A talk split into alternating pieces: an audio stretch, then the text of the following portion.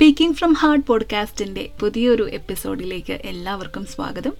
You are listening to tales from Srimad Bhagavatam and this is Medha Srimad ഭാഗവതത്തിൽ നമുക്ക് ഏറ്റവും കൂടുതൽ കാണാൻ സാധിക്കുക ഭഗവാന്റെ ഭക്തന്മാരുടെ കഥയാണ്. അവരിലൂടെ നമുക്ക് ഭഗവാനെ അടുത്തറിയാൻ സാധിക്കുന്നു എന്നുള്ളത് മാത്രമല്ല ഭക്തന്മാരോടുള്ള ഭഗവാന്റെ ആ ഒരു പ്രീതിയും വാത്സല്യവും ഒക്കെ നമുക്ക് മനോഹരമായിട്ട് മനസ്സിലാക്കാൻ സാധിക്കുന്നു ഓരോ കഥയിലൂടെയും. ഒരു ഭക്തൻ എങ്ങനെയായിരിക്കണം? അല്ലെങ്കിൽ ഒരു ഭക്തന്റെ ലക്ഷണം എന്താണ്? എന്നുള്ളതൊക്കെ നമുക്ക് വ്യക്തമാക്കി തരുകയാണ് ഓരോ കഥയും. ഇന്ന് നമ്മൾ കേൾക്കാൻ പോകുന്നതും അത്തരത്തിലുള്ളൊരു കഥയാണ് ധ്രുവന്റെ കഥ Dhruvacharitham. So once again welcome to the podcast speaking from heart ഇത് tales from Srimad Bhagavatam and this is Medha. ബ്രഹ്മദേവന്റെ പുത്രനായ സ്വയംഭുവ മനുവിന് രണ്ട് പുത്രന്മാരുണ്ടായിരുന്നു. പ്രിയവ്രതനും ഉത്താനപാദനും. അതിൽ ഉത്താനപാതന് രണ്ട് ഭാര്യമാരായിരുന്നു. സുനീതിയും സുരുചിയും. അതിൽ സുനീതിയുടെ പുത്രനാണ് ധ്രുവൻ സുരുചിയുടെ പുത്രൻ ഉത്തമൻ. സുനീതി പേര് പോലെ തന്നെ വളരെ പാവവും നല്ല സ്വഭാവശുദ്ധിയോടുകൂടി എല്ലാം ഭഗവാനിൽ സമർപ്പിച്ച് സദാസമയം ഭഗവാനെ സേവിച്ചു വന്നു. അമ്മയെപ്പോലെ തന്നെ ധ്രുവനും വളരെ നല്ല കുട്ടിയായിരുന്നു. എന്നാൽ സുരുചി ആകട്ടെ രാജാവിന്റെ പത്നിയാണ് എന്നുള്ള ആ ഒരു അഹങ്കാരവും ഗർവവും ഒക്കെയുള്ള ഒരു സ്ത്രീയായിരുന്നു. കാരണം പത്നിമാരിൽ ഉത്താനപാതന് ഏറ്റവും പ്രിയം സുരുചിയോടാണ്. അപ്പം അതിന്റെ ആ ഒരു അഹങ്കാരവും അധികാരവും ഒക്കെ ഉണ്ടായിരുന്നു സുരുചിക്ക്. രാജാവിനാകട്ടെ ഒരു ഭയം കലർന്ന സ്നേഹമായിരുന്നു. കാരണം അത്രയ്ക്ക് നിയന്ത്രണ ശക്തിയായിരുന്നു സുരുചിക്ക്. സുനീതിയോടും ധ്രുവനോടും അവർക്ക് ഒട്ടും താല്പര്യം ഉണ്ടായിരുന്നില്ല. അപ്പോൾ അവരുടെ സ്ഥാനം കൊട്ടാരത്തിലെ ദാസിമാരെക്കാളും കഷ്ടമായിരുന്നു എന്ന് വേണം പറയാൻ. പക്ഷെ എന്നാലും സുനീതി ഒരിക്കൽ പോലും തന്റെ പതിയോടോ സുരുചിയോടോ ഒരു പരാതി പോലും പറഞ്ഞിട്ടില്ല. അതുപോലെ തന്നെ അവരോട് യാതൊരു ദേഷ്യവും ഉണ്ടായിരുന്നില്ല എന്നുള്ളതാണ്.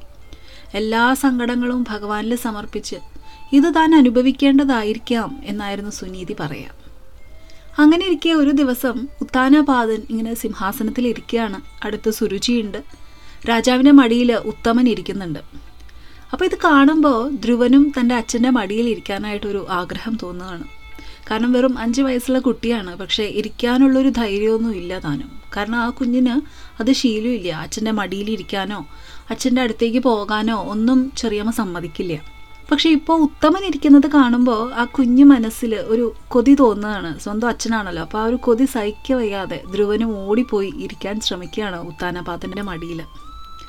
അത് കണ്ടതും സുരുചിക്ക് ദേഷ്യം വരും. സുരുചി എന്ത് ചെയ്യും? എഴുന്നേറ്റ് വന്ന് ധ്രുവനെ അവിടെ നിന്ന് തട്ടി മാറ്റുകയാണ്. നിലത്തേക്ക് വീണ ധ്രുവന് ഭയങ്കര സങ്കടമാവും സങ്കടം മാത്രമല്ല അവന് അപമാനഭാരവും ഇങ്ങനെ താങ്ങാൻ പറ്റാതെ നിൽക്കുകയാണ് ആ കുട്ടി. കാരണം താൻ വീണ് കിടക്കുമ്പോൾ തന്റെ അച്ഛൻ ഓടി വന്ന് തന്നെ എടുക്കും എന്നാണ് വിചാരിച്ചത് പക്ഷേ അച്ഛന്റെ മുഖത്തേക്ക് നോക്കിയപ്പോൾ അവിടെ ഒരു ഭാവചലനവും ഇല്ലാതെ ഇങ്ങനെ നിശ്ചലമായിട്ട് ഇരിക്കുകയാണ്. അത് കാണുമ്പോഴാണ് ധ്രുവന് സങ്കടം സഹിക്കുക വയ്യാതെ വന്നത്. സത്യത്തിൽ ഇവിടെ ഉത്താനപാദന്റെ മനസ്സ് ആഗ്രഹിക്കുന്നുണ്ട്. തന്റെ മകൻ തന്നെയായ ധ്രുവനെ മടിയിലിരുത്തണം എന്ന്. പക്ഷെ സുരുചി അടുത്ത് നിൽക്കുന്നുണ്ട്. സുരുചിയുടെ ഒരു നോട്ടം മാത്രമേ വേണ്ടൂ എന്നുള്ളൂ. രാജാവ് ഒന്നും മിണ്ടാതെ തന്റെ കുഞ്ഞിന്റെ ആ ഒരു സങ്കടം അത് മനസ്സിൽ കണ്ടുകൊണ്ട് നിൽക്കുകയാണ്. മറ്റൊന്നും ചെയ്യാൻ സാധിക്കാതെ.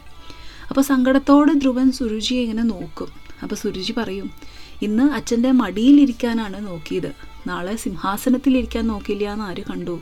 അതിന് നീ ഉത്താനപാദന്റെ മകൻ മാത്രമായ പോരാ. പകരം കാട്ടിൽ പോയിട്ട് ഭഗവാനോട് തപസ് ചെയ്യൂ. അടുത്ത ജന്മത്തിലെങ്കിലും എന്റെ മകനായി പിറക്കാനുള്ള അനുഗ്രഹം നേടിയിട്ട് വരൂ എന്ന് പറയാണ്. അതും കൂടി കേട്ടപ്പോൾ ധ്രുവന്റെ കണ്ണിൽ നിന്നൊക്കെ ഇങ്ങനെ കണ്ണീര് വരികയാണ് ഓടി പോവാണ് ആ കുട്ടി തന്റെ അമ്മയുടെ അടുത്തേക്ക്. അപ്പോൾ ഇതൊക്കെ കണ്ടുകൊണ്ട് നിന്നവർക്കും ഭയങ്കര സങ്കടമാണ് കാരണം അവർക്കൊക്കെ അത്രയും വാത്സല്യമാണ് ധ്രുവനോട്. സുനീതിയോടും ഏറെ സ്നേഹവും ബഹുമാനവും ഒക്കെയാണ് എല്ലാവർക്കും. അപ്പോൾ ധ്രുവൻ ഇങ്ങനെ കരഞ്ഞുകൊണ്ട് വരുന്നത് കാണുകയാണ് സുനീതി. ഒന്ന് ആലോചിച്ച് നോക്കൂ വെറും അഞ്ച് വയസ്സുള്ള ഒരു കുഞ്ഞാണ് ഇങ്ങനെ സങ്കടപ്പെട്ട് കരഞ്ഞ് ഏങ്ങലടിച്ചുകൊണ്ട് അമ്മയുടെ അടുത്തേക്ക് ഓടി വരുന്നത്. അത് കാണുമ്പോൾ സുനീതിക്കും സങ്കടമാവും എന്താ അവിടെ നടന്നത് എന്ന് ചോദിക്കും. തന്നോട് ചെറിയമ്മ പറഞ്ഞ കാര്യങ്ങളൊക്കെ സങ്കടത്തോടെ അമ്മയോട് പറയാണ് ധ്രുവൻ. അപ്പം എല്ലാം കേട്ട് കഴിഞ്ഞ് സുനീതി പറയും ചെറിയമ്മ പറഞ്ഞതിൽ തെറ്റൊന്നും ഇല്ലല്ലോ. അമ്മ പറയണത് തന്നെയല്ലേ ചെറിയമ്മയും പറയണത്. എന്താ അത്? ഭഗവാനോട് പറയാനായിട്ട്. എന്ത് സങ്കടം ഉണ്ടെങ്കിലും എന്ത് ആഗ്രഹം ഉണ്ടെങ്കിലും അത് ഭഗവാനോട് പറയുക ഭഗവാൻ തീർച്ചയായിട്ടും അത് സാധിച്ചു തരും എന്ന് പറയാണ് സുനീതി. നോക്കൂ ഇവിടെ സുരുചി പറഞ്ഞ വാക്കുകളിൽ നിന്നും നല്ലത് മാത്രമേ എടുക്കണുള്ളൂ സുനീതി. ഭാഗവതത്തിൽ സുരുചിയെക്കുറിച്ച് അധികം ഒന്നും പറയണില്ല. ഈ ഒരു വാചകം ആ കുഞ്ഞിനോട് പറഞ്ഞ ആ വരികളിൽ നിന്ന് തന്നെ നമുക്ക് വ്യക്തമാക്കി തരുകയാണ് എത്ര കഠിനമാണ് സുരുചിയുടെ മനസ്സ് എന്നുള്ളത്. ഇവിടെ ഉത്താനപാദന്റെ രണ്ട് പത്നിമാരും അതായത് സുനീതിയും സുരുചിയും ശുഖമഹർഷി മനുഷ്യ മനസ്സിനോട് ഉപമിച്ചുകൊണ്ട് പരീക്ഷത്തിന് പറഞ്ഞു കൊടുക്കുന്നുണ്ട്.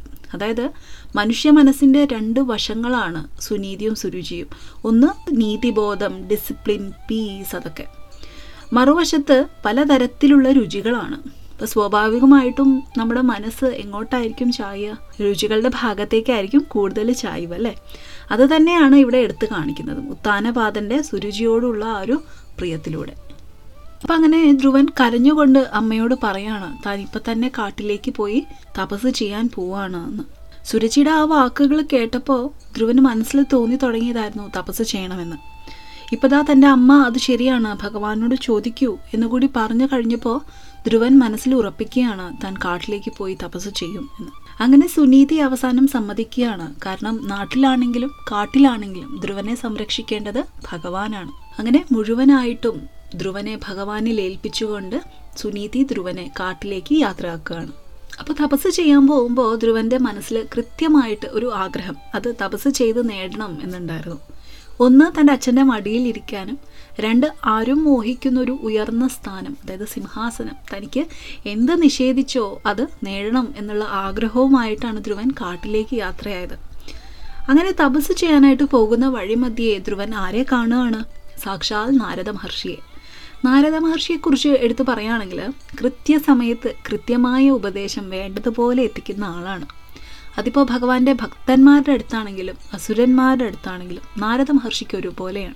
അങ്ങനെ നാരദ മഹർഷി നോക്കിയപ്പോൾ ഒരു കുഞ്ഞ് കരഞ്ഞുകൊണ്ട് ഇങ്ങനെ സങ്കടപ്പെട്ട് കാട്ടിലേക്ക് നടക്കുകയാണ് ഉടനെ നാരദർ ധ്രുവന്റെ അടുത്തേക്ക് വന്നിട്ട് കാര്യങ്ങളൊക്കെ അന്വേഷിക്കും. എന്തിനാ കുട്ടി കരയണേ? എന്താ ഇത്ര സങ്കടം? എന്നൊക്കെ ചോദിക്കും.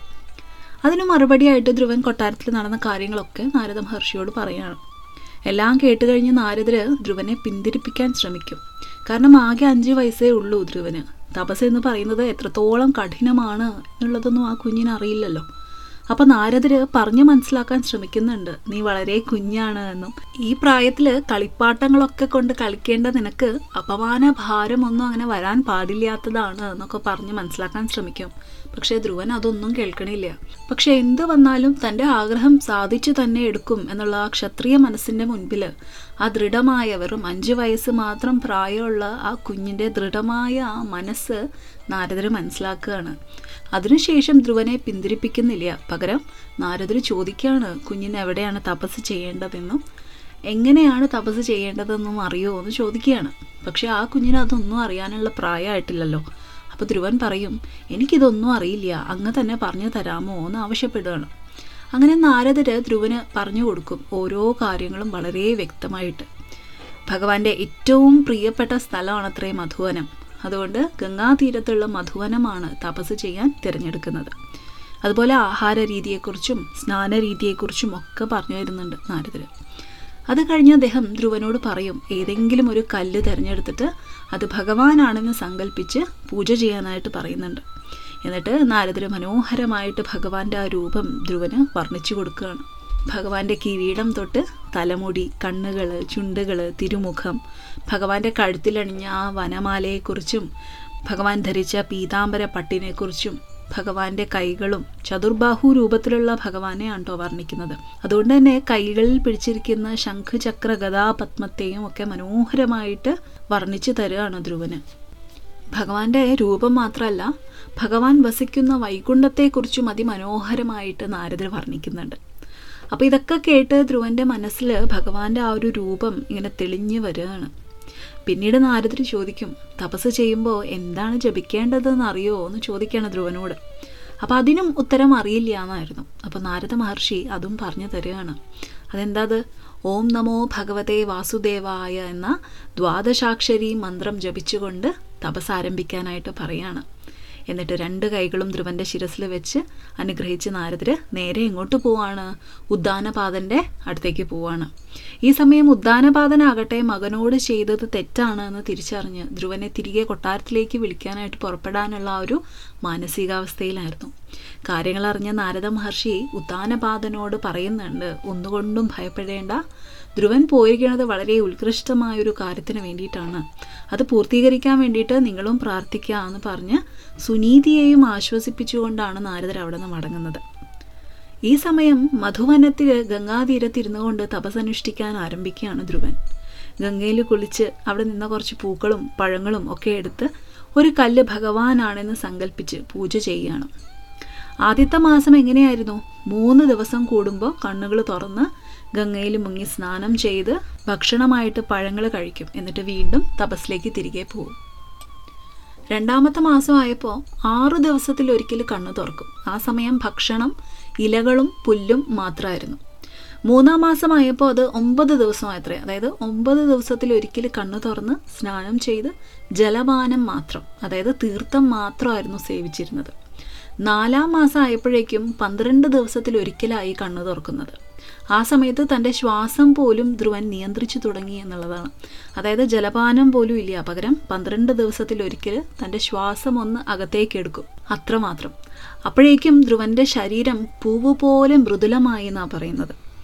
അങ്ങനെ ഇരിക്കെ അഞ്ചാം മാസം മുതൽ ശ്വാസം പോലും അകത്തെടുക്കാതെ ഒറ്റക്കാലിൽ നിന്നുകൊണ്ട് ഇങ്ങനെ ജപിക്കുകയാണ്. ഈ സമയം നമ്മൾ ഓർക്കണം വെറും അഞ്ച് വയസ്സ് മാത്രം പ്രായമുള്ള ഒരു കുഞ്ഞാണത്. ഇത്രമേൽ കഠിനമായിട്ടുള്ള ഒരു തപസ് അനുഷ്ഠിക്കുന്നത്. ഒരു കാലിൽ നിന്നും മറ്റേ കാലിലേക്ക് മാറുന്ന ആ ഒരു സമയം ഭൂമി പോലും ഒന്ന് അനങ്ങി എന്നാണ് പറയുന്നത് ഈ ഒരു തപസിന്റെ തീവ്രത അല്ലെങ്കിൽ ആ ഒരു പ്രഭാവം പ്രകൃതിയിൽ പോലും മാറ്റങ്ങൾ സൃഷ്ടിച്ചു.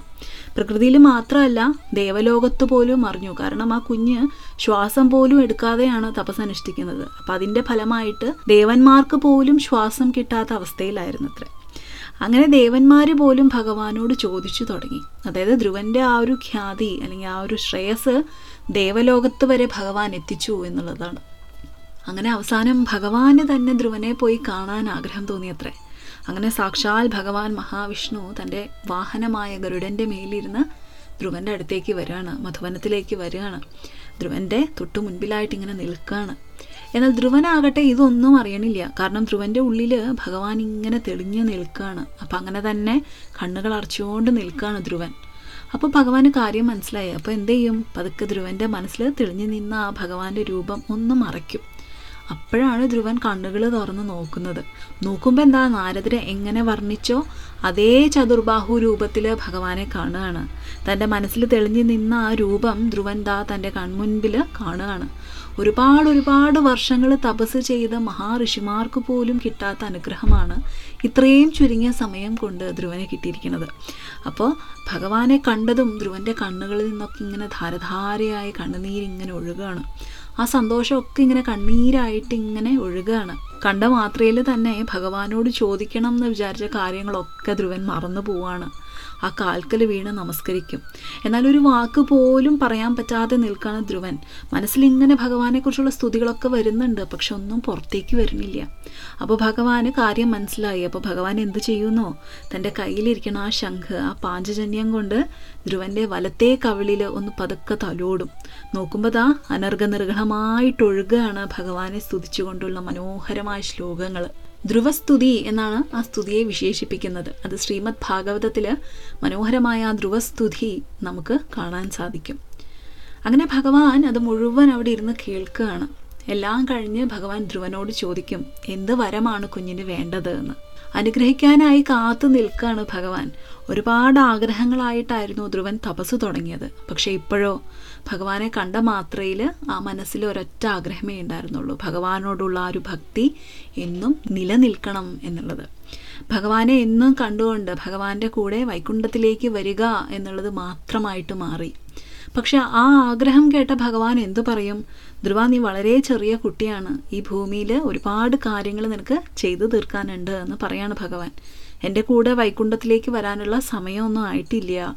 വേറെ എന്തെങ്കിലും ചോദിക്കൂ എന്ന് പറയുമ്പോഴും ധ്രുവന് ചോദിക്കാൻ ഒന്നുമില്ല. ഭഗവാന്റെ കൂടെ വരണം എന്നാ പറയണേ. അപ്പോൾ ഭഗവാൻ ആ കുട്ടിയോട് ഭയങ്കരമായിട്ടുള്ളൊരു വാത്സല്യവും സ്നേഹവും ഒക്കെ തോന്നുകയാണ്. എന്നിട്ട് ധ്രുവനെ എടുത്ത് മടിയിലിരുത്തും. ഭഗവാൻ എന്നിട്ട് മുപ്പത്താറായിരം കൊല്ലം സിംഹാസനത്തിലിരുന്ന് രാജ്യം ഭരിക്കാനുള്ള അനുഗ്രഹം നൽകുകയാണ്. കൂടാതെ ഏറ്റവും വലിയ സ്ഥാനം അതായത് സപ്ത ഋഷികൾക്കും മുകളിൽ ധ്രുവപദം എന്നറിയപ്പെടുന്ന ആ ഒരു സ്ഥാനം ഭഗവാൻ ധ്രുവന് വേണ്ടിയിട്ട് തയ്യാറാക്കി വെച്ചിട്ടുണ്ട് എന്നും പറഞ്ഞ് അനുഗ്രഹിച്ചാണ് ഭഗവാൻ മടങ്ങിപ്പോകുന്നത്. നോക്കൂ ഇവിടെ ആ കുഞ്ഞ് ആദ്യം ആഗ്രഹിച്ചത് തന്റെ അച്ഛന്റെ മടിയിലൊന്നിരിക്കണം എന്നുള്ളതായിരുന്നു. പക്ഷെ ഭഗവാനോട് അത് ചോദിച്ചതേ ഇല്ല. പക്ഷേ മനസ്സിൽ സങ്കല്പിച്ചത് ഭഗവാൻ മനസ്സിലാക്കി അച്ഛന്റെ മടിയിലല്ല ഭഗവാന്റെ തന്നെ മടിയിലിരുത്തി അനുഗ്രഹിച്ചു എന്നുള്ളതാണ്. അതേപോലെ ഏറ്റവും ഉയർന്ന സ്ഥാനം അത് കൊട്ടാരത്തിലായിരുന്നു ധ്രുവൻ ആഗ്രഹിച്ചത്. പക്ഷേ ഭഗവാൻ അനുഗ്രഹിക്കുന്നത് എങ്ങനെയാണ്? ഒരു ധ്രുവപദം തന്നെ കൊടുത്തുകൊണ്ടാണ് അനുഗ്രഹിച്ചത്. മഹാപ്രളയത്തിന് പോലും നശിപ്പിക്കാൻ സാധിക്കില്ലത്രേ ധ്രുവപദം. ധ്രുവൻ മനസ്സിൽ സങ്കല്പിച്ചതേ ഉള്ളൂ പക്ഷെ അത് അറിഞ്ഞുകൊണ്ട് ഭഗവാൻ അത് ഇരട്ടിയായിട്ട് അനുഗ്രഹിക്കുകയും ചെയ്തു. അങ്ങനെ ഭഗവാന്റെ അനുഗ്രഹം കിട്ടിയ ധ്രുവനെ സ്വീകരിക്കാനായിട്ട് ഉത്താനപാതനും സുരുചിയും സുനീതിയും എല്ലാവരും ഉണ്ടായിരുന്നു. അങ്ങനെ പല്ലക്കിലാണ് കൊട്ടാരത്തിലേക്ക് ധ്രുവനെ ആനയിച്ചത്. ധ്രുവൻ ആദ്യം നമസ്കരിച്ചത് സുരുചിയെയായിരുന്നു. കാരണം ഈ ഒരു തപസ്സിലേക്കുള്ള വഴി അത് ആദ്യം തുറന്നു തന്നത് സുരുചിയായിരുന്നു. പിന്നീട് തന്റെ അച്ഛനെയും അമ്മയെയും നമസ്കരിച്ച് സന്തോഷത്തോടെ ഉത്തമനോടൊപ്പം കൊട്ടാരത്തിലേക്ക് കയറുകയാണ് ധ്രുവൻ. ആ ഒരു ചെറിയ പ്രായത്തിൽ ആറാം വയസ്സിൽ ധ്രുവനെ രാജാവായിട്ട് കിരീടധാരണം ചെയ്യാണ് ഉത്താനപാദൻ അങ്ങനെ ധ്രുവൻ വളരെ കാലം നല്ല രീതിയിൽ രാജ്യം ഭരിച്ചു. ഉത്താനപാദനാകട്ടെ കാട്ടിൽ തപസ്സനുഷ്ഠിക്കാനായിട്ട് യാത്രയായി. സുരുചിയാകട്ടെ ചെയ്ത കർമ്മത്തിന്റെ ഫലമായിട്ട് കാട്ടുതീയിൽ പെട്ട് മരണമടയാണ്. എന്നാൽ വളരെ കാലത്തിനു ശേഷം ധ്രുവനും സുനീതിയും ബദ്രിയാശ്രമത്തിൽ പോയി നാരദ മഹർഷിയുടെയും നരനാരായണന്മാരുടെയും ഒക്കെ അനുഗ്രഹം നേടി ധ്രുവൻ തനിക്കായിട്ട് ഭഗവാൻ കരുതി വെച്ച ധ്രുവപദം പ്രാപിക്കുകയാണ്. ഇന്നും ആകാശത്തേക്ക് നോക്കിയാൽ നമുക്ക് കാണാൻ സാധിക്കും നല്ല തിളക്കമുള്ള ആ ധ്രുവ നക്ഷത്രം അതിങ്ങനെ നമ്മളെ നോക്കി അനുഗ്രഹിച്ച് നിൽക്കുകയാണ്. മറ്റൊരു കഥയുമായി കേൾക്കുന്നതുവരേക്കും. Always stay happy and stay blessed നിങ്ങൾ കേൾക്കുന്നത് സ്പീക്കിംഗ് ഫ്രം ഹാർഡ് പോഡ്കാസ്റ്റ് ഇത് tales from Srimad Bhagavatam and this is Medha signing off